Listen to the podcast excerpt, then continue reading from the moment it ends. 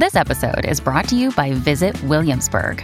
In Williamsburg, Virginia, there's never too much of a good thing. Whether you're a foodie, a golfer, a history buff, a shopaholic, an outdoor enthusiast, or a thrill seeker, you'll find what you came for here and more.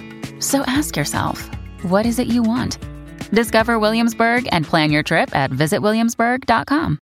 Hello, everybody. This is Marshall Poe. I'm the editor of the New Books Network. NBN listeners like to read books and buy them. So we thought we'd tell you that right now, our friends at Princeton University Press are having a remarkable site wide sale. You can get 50% off books, including ebooks and audiobooks, with the code 50, F I F T Y, at checkout until May 31. You can save some real money on Princeton University Press books. I encourage you to go there and check it out.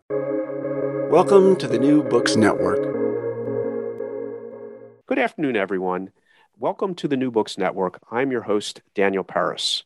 I'm delighted to have as my guest today Morvan Lallouet. He is a PhD candidate at the University of Kent, and Dr. Ben Noble. He is an associate professor of politics at University College London. They are the co authors, along with Jan Matti Dollbaum, of the just published Navalny Putin's Nemesis and Russia's Future. That is the first full length biography account of a, a, pivotal figure in Russian politics and society right now. Gentlemen, thank you so much for, for uh, agreeing to be on the show. Thanks for having us. Thanks. You have the first mover advantage. Congratulations. Uh, so uh, I, I, understand the tale that you told about why you wrote this book was simple. Does one of you want to chime in with the very simplistic and boy, let's fix this problem reason why you wrote this book? Yeah, well, it was just being inundated with questions from people who don't follow Russian politics to uh, for us to say, okay, what are the resources that will allow us to make sense of who Alexei Navalny is? And those requests for information peaked really when Navalny returned to Russia at the beginning of this year. And my next door neighbor, at SSEES, as in the academic who has their office next door to me on the top floor of the of the SSEES building, the School of Slavonic and East European Studies at UCL, Dr. Sean Hanley said, "Well, if you can't find a book, if there isn't a book out there, write it yourself." So I sent a Twitter message to Morvan and Jan on the 29th of January, and the rest is history. And you, you three are all at different institutions, but you're all young academics. How, how did you happen to know each other and that you would be able to work together on this project so quickly? Because this is a this book was produced rapidly, written rapidly, produced rapidly, distributed rapidly. Uh, we knew each other from Twitter, uh, and uh, I had met Jan once, but I didn't know Ben. And uh, yeah, we were a bit active on Twitter, and this is how Ben Noble found us. Yeah, I'd, I'd, I'd met Jan once at a conference, but never met Morvan, but knew that they were both doing excellent work. And I think it's, if we think that Twitter sometimes is a bit of a hellscape, this is one success story that it makes, it can make you aware of people. It puts people on your radar. And so I knew that they were producing independently really good research. So I thought if I am going to be able to put together a team to write a book on Navalny at speed, these are the two to do it. Excellent. Well, uh, the I, I, agree with you uh, at least on one point there that uh, a rare positive usage of social media. this should be trumpeted because, uh, in my own experience, I, I haven't had that yet. Uh, congratulations. So, th- this book is important. Navalny is an important figure in the pre in the green room and in discussions beforehand. Uh, uh, I observed to both of you that I um, have a concern, and I think your book addresses it really nicely. Why I think it, it, it should be uh, read closely by people following Russia about the difference between the per- Western perception, the Russia watcher perception of Navalny, and Navalny himself. And your book is structured in a very nice way to, I think, make sure readers get a sense of Navalny in his context, not how Russia watchers want to see Navalny. Can you describe how you've set up the book, kind of the three silos, and how that addresses that that perception issue? It goes back to the origin story for the book. I think that we were frustrated as people who had been following Alexei Navalny independently before his poisoning and before his return to Russia at the beginning of this year. We were frustrated by the media coverage, less the Russia watching community coverage, but the media coverage in the West about Alexei Navalny and about Russian politics more broadly. It can be very Manichean, very black and white, very good versus bad, Navalny versus Putin, good versus evil. And that narrative, that simplistic narrative, was being politicized in a way that meant that people couldn't understand certain elements of the Navalny story. For example, Amnesty International labeling him a prisoner of conscience, but then taking it away, pointing to past statements that he's made, and then relabeling him a prisoner of conscience. So I think that added to that sense of complexity. And we wanted to write a book that broke down that black and white approach that binary approach to understanding Navalny and Russia more broadly. Uh, and we could do that because it's not as if we've got any skin in the game. We're external academics. We can say we're going to look at the shades of grey without that being interpreted necessarily as political. Yeah, if I may just add to this, and I can then explain the three three silos, as she said. There's another uh, type of politicization that we wanted to avoid is either on the one hand overblowing the importance of Navalny and saying, well, if there was a free election tomorrow in Russia, Navalny would defeat Putin outright because he's that beacon of freedom for all Russians.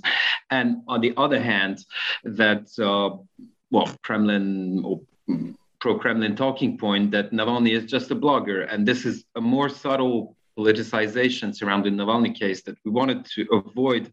And by putting Navalny in, in, in context, by looking at what kind of support does he actually have in Russia, try to to convey what's the, the real place of Russia uh, of Navalny in Russian politics today. And so how we did this is in the first three chapters after the introduction, we divided Navalny's uh, career, Navalny's activities in, in, in three strands the anti corruption activist, the politician, and the protester.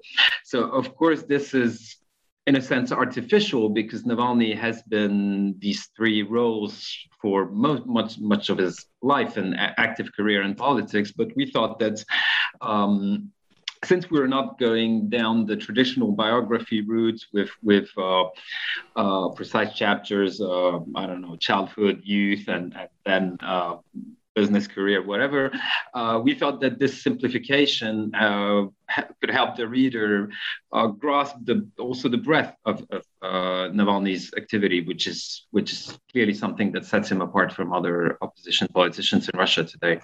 I wonder if if part of the issue isn't structural in terms of media that a newspaper account doesn't have the time or the depth to to point out the subtleties, uh, whereas a book or academics can, and a newspaper account, even a good one, you know, uh, the big read in the FT, even that type of account still is strongly biased by the expectations of what they'd like to see in Navalny which is what my my issue uh, for Western media treatment of him as opposed to what he is. And I think again, you're you're putting out not in the traditional biographical sense, but in in his functional sense, these three different functions that he has followed.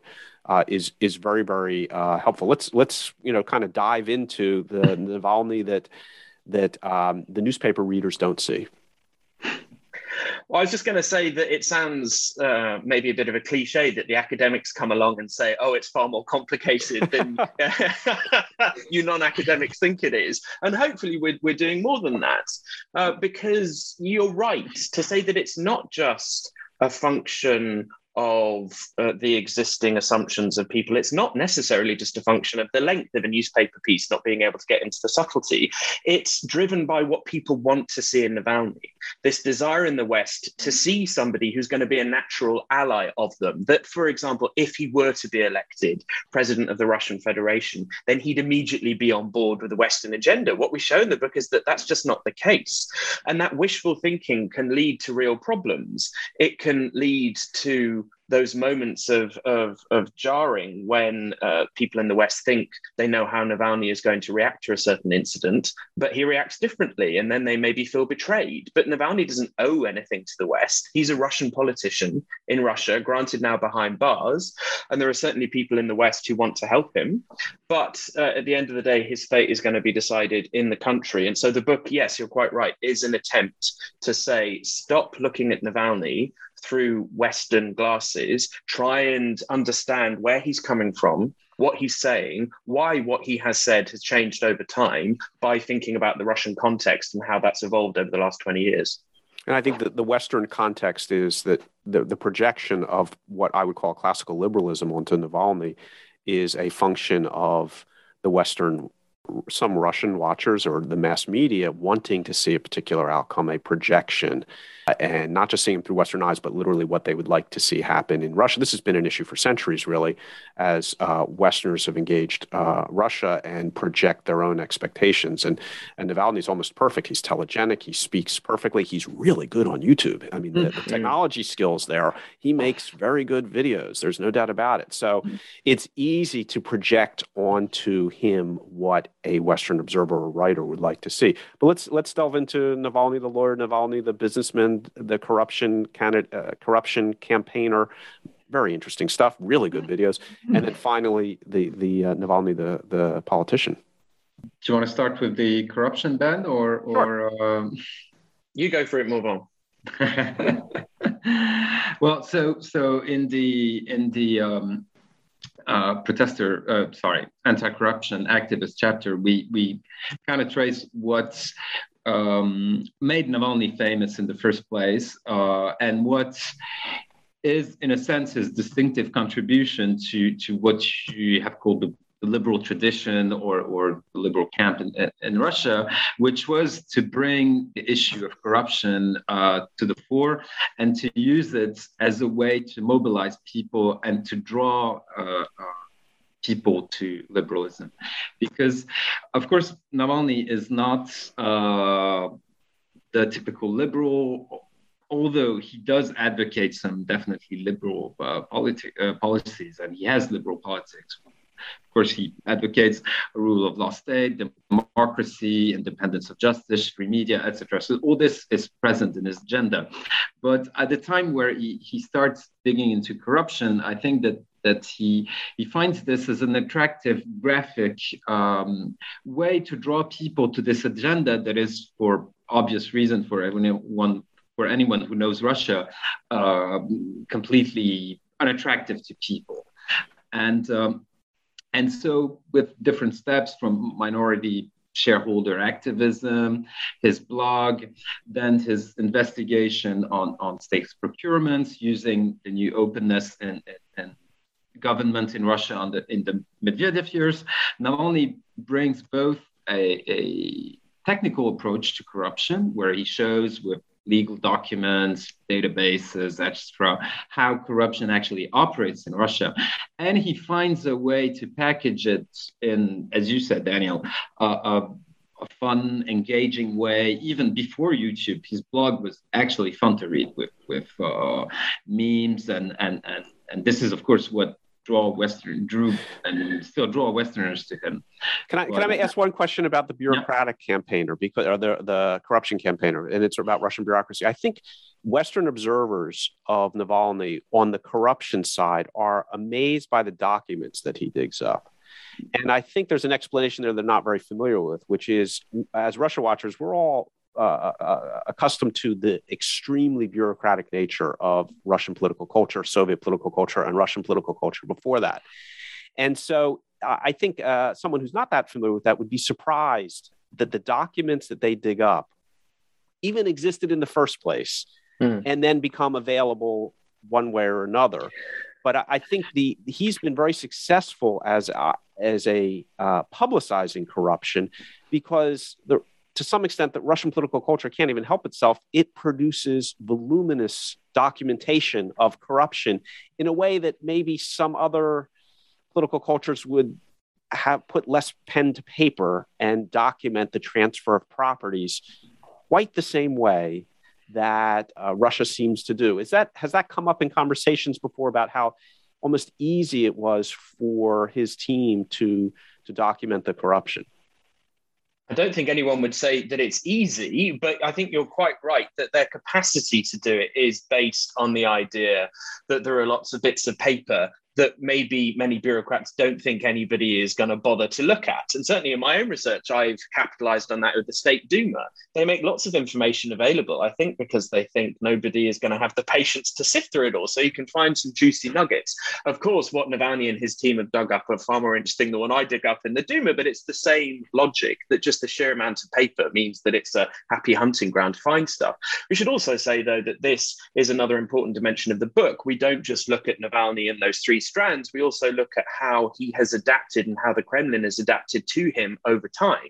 And one of those clear adaptations is that when Navalny and his team carry out these investigations, exploit the openness, the sometimes surprising openness of bureaucracy in terms of the information that you can get, then the authorities respond to that and they cut it down. They uh, bring down the barrier, they make it much more opaque, they make it much more difficult for people to find the those juicy nuggets that I mentioned.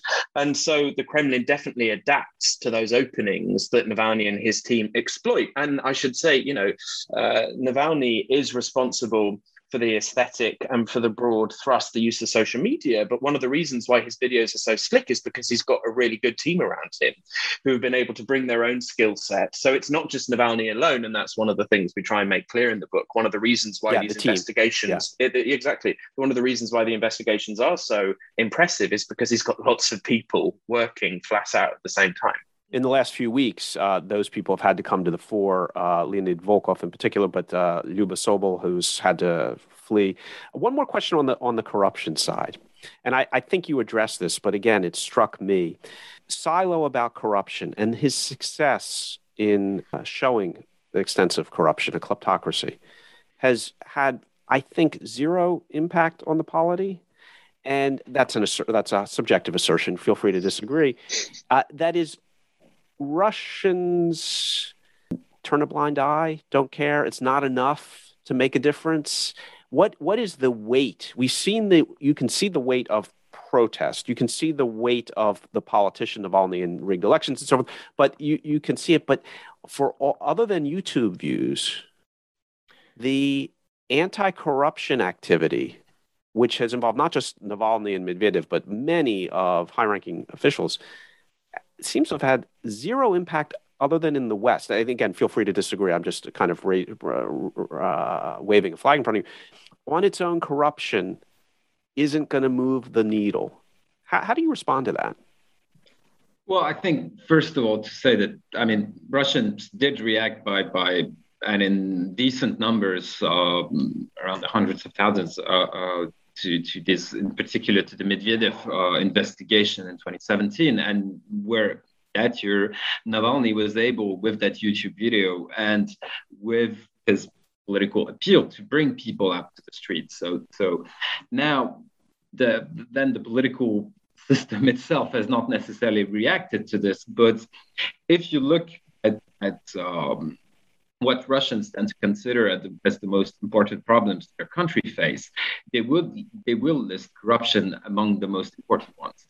Um, now, uh, it's possible that uh, this focus on corruption has diminishing returns because, of course, well, you had Medvedev, then you had Putin, and then I mean, it can only go downhill from there.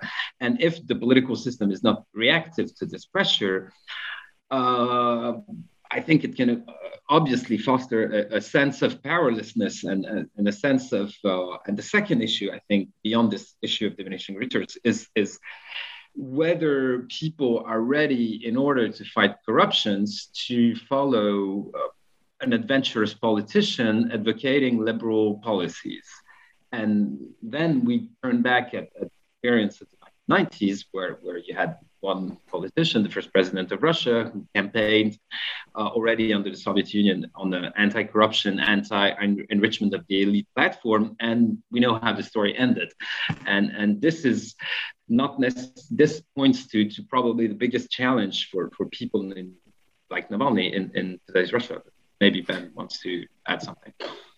I was just going to add, Dan, to your point on it not really uh, changing the needle. We can point to a particular example of that when the Putin's Palace video was released on YouTube at the beginning of this year, we saw, I mean, now it's had more than 180 million views. Levada did a poll shortly after it was released, and it turned out that a quarter of the adult population in Russia had watched it. But then when they asked questions like, has it affected your perception of the regime or your level of support for Putin, we didn't see much change. So we got the idea that these investigations are really slick. Lots of people watch them. They sort of do lead to a certain type of splash, but it's not as if it translates automatically yeah. into people gasping and saying, oh, goodness, I didn't know this about the current political regime. Let's go onto the streets. Let's, uh, you know, man the barricades. That's not the case. Uh, so I definitely agree with what Morvan has said about powerlessness, a sense that this is an issue that's been on the agenda for a while as a critique of the political system, and maybe any shock value that it could have has gone. But that's also one of the reasons why Navalny, when he tried to run in the 2018 presidential election,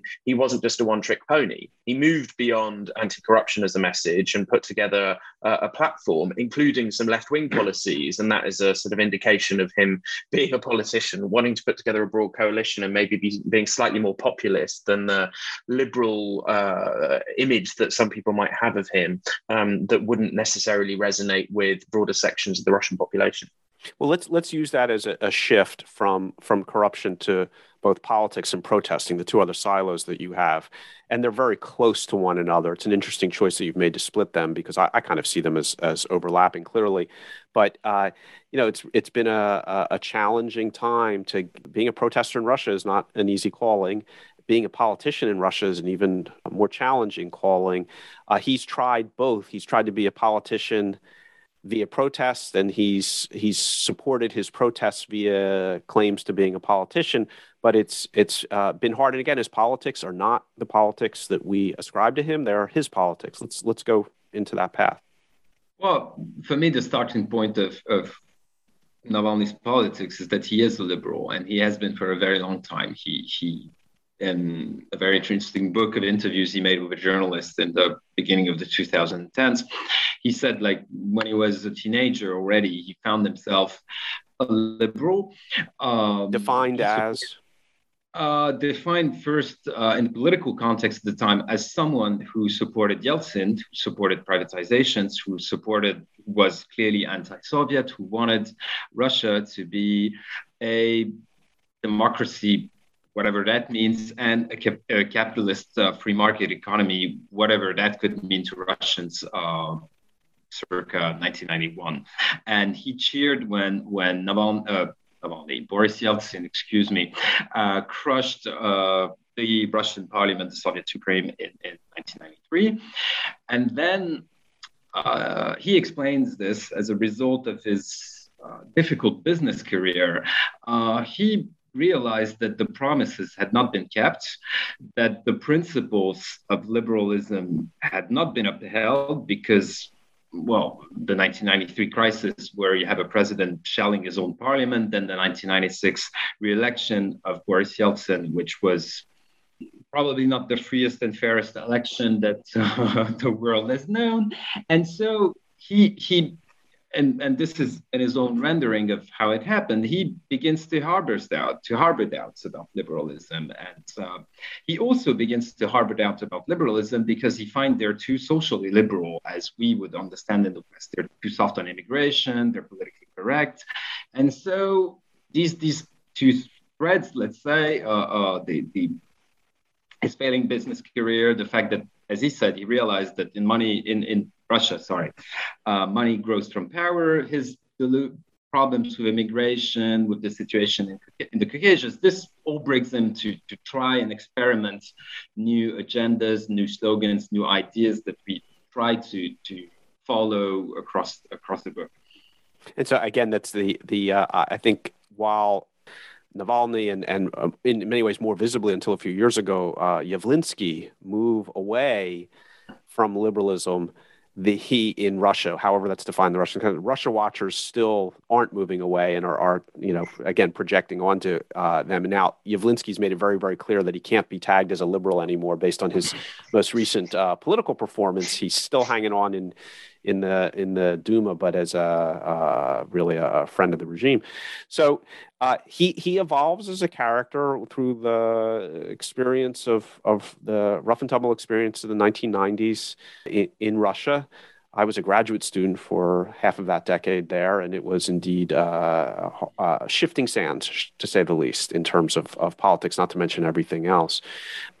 And, and then the protest element. So as politics change, but he becomes almost like a professional protester. Uh, and that that's an interesting element to it. It's high visibility, gets people out on the streets, but one again has to say, okay, what what does this achieve? And the answer is we don't know yet, but it's it's a facet of professional organization of protests and getting people out. Can you describe that a little bit?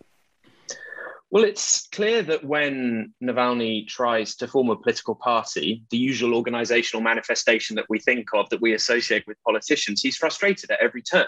He isn't able to set up a political party. And so he says, okay, but I still need to form a movement in order to be a uh, a significant influential political force. And so he turns to protest as the way to advertise, to in, sort of boost his profile, but also to get supporters on board. And that's very much the reason why, in your mind, Dan, you say the political and the process, they're fused together. We separate it in the book because we try and tell the story of Navalny attempting to be a quote unquote normal politician, running in elections. So we talk about him running in the 2013 Moscow mayoral race and trying to run in the 2018 presidential presidential election, uh, but protest is a way in which he creates a Russia wide movement. He moves out from the confines of Moscow and tries to be seen as a political figure of national significance. And in the book, one of the things that we think is a, a novel contribution, so even to those who know lots about Alexei Navalny, know all the stuff in the rest of the book, in chapter four, when we look at protest, we think that's an original contribution because we draw on Jan's work, his research, his conversations, the interviews that he did with Navalny's supporters and activists in the regions between 2017 and 2021. And with that research, you get the sense of Navalny broadening out, creating this organization uh, in lieu of having a political party. But you also get a view of Navalny from the bottom up you say that one of the problems with uh, commentary on Navalny in Russia is we're using our Western assumptions and our Western viewpoints. It also means that we can look at Navalny and Russian politics from the top down. But with the voices that we get from Jan's research, we can see people complaining about certain features of Navalny that, yes, he claims to be a Democrat, and yet he runs his network of regional offices in a very top down fashion. We also get people's different views on certain policy positions that he has, whether they agree with uh, his calls for uh, a relatively strict um, uh, visa regime with workers from Central Asia.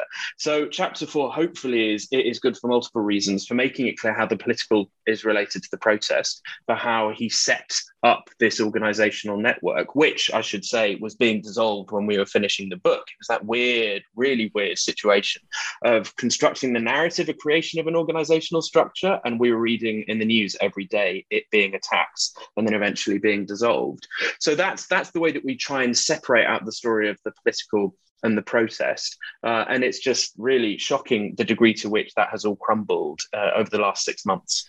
So let's let's use that as a segue to kind of uh, some some other issues that I wanted to address briefly. Is uh, and and the, the first is the state associated with the election, but maybe not associated with the election. The state's crackdown has been extreme.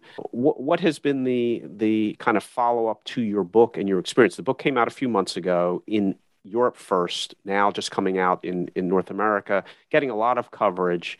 What has been, you know, your your experience or your your if you had to write an uh, addendum, an appendix to the book, what what would it be uh, given given what's happened the last few months since you uh, sent the typescript off?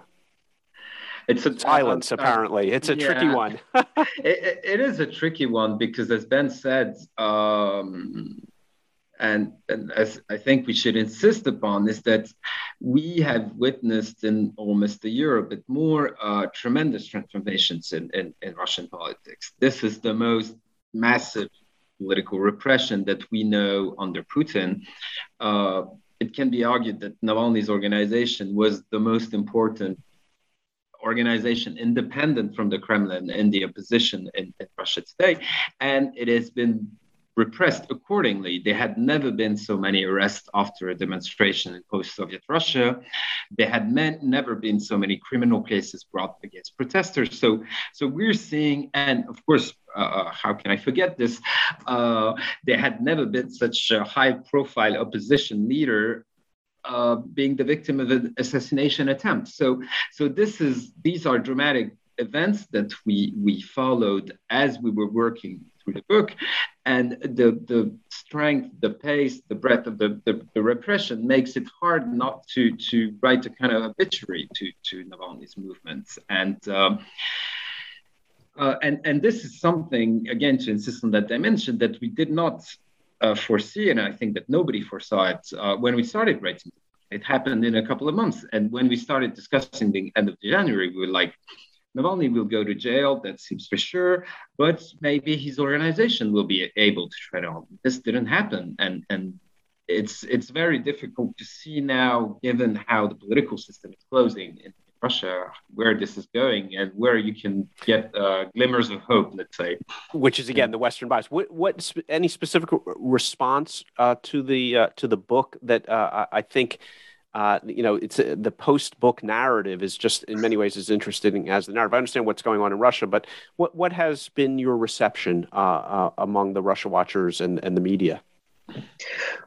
I'll definitely get to that, but I just wanted to add something that we uh, are currently having discussions about whether we need to write an epilogue for some of the international translations. And our response at the moment, it might change very quickly, but our response is that the direction of travel at the end in the concluding chapter is really clear that actually the book shouldn't be that dated.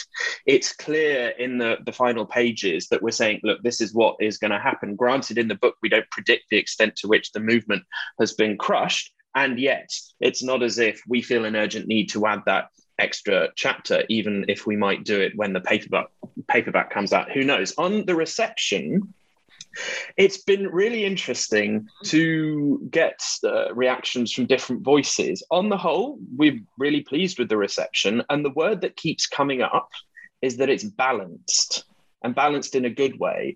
That it's not as if we've written uh, a document that is seen as coming from within Navalny's team and we're here just to applaud Navalny. No, we don't shy from tackling some of the darker pages, the more controversial pages of um, uh, his history and those of his team members. So that I, I think if you know we are going to come up with one word that suits the reaction to the book, it's that it's it's balanced. And also, it's been nice to hear that for Russia watchers, even if they might know some of the detail, especially at the beginning of the book with the general setup, who is Alexei Navalny, there is content in there that is new to them, or that they'd forgotten, or that they hadn't seen put together in one narrative to get the sense of flow, to see how the different elements of Navalny's life um, uh, interacted with each other. And Morvan has been on uh, various Russian media to talk about the book, so maybe he can speak about the reaction on those platforms. Yes, please. Um, the, the reaction, I, I went to Dozhd uh, the day before they were labeled a foreign agent. Uh, I hope this is only a coincidence. Uh, and I went on to Moskva too, and I found that the reception was uh, positive. One of the questions that I found um, really interesting that also gets back to your point about perception between Russia and the West is that I, I got asked like, if uh, Navalny was a Western politician, where would he stand on the uh, political spectrum? And I think this is uh, also speaks to that question of uh, mirror perceptions, where you get the impression that, and it's a question that Navalny has been asked several times, like, oh, if you were an American politician, would you be a Democrat? Would you be a Republican, for example? And I found that question very interesting because it points to that also that need for, for many people who follow Russian politics and are Russians to, to find their, their, their way into the, the Russian Russian and Western political spectrum, which are obviously built in very, very different ways. Um, Hence, again, this example of projection. question. so, uh, uh, has Margarita Simonyan uh, give you given you a call and uh, she's head of RT to, to share her, her, her impressions?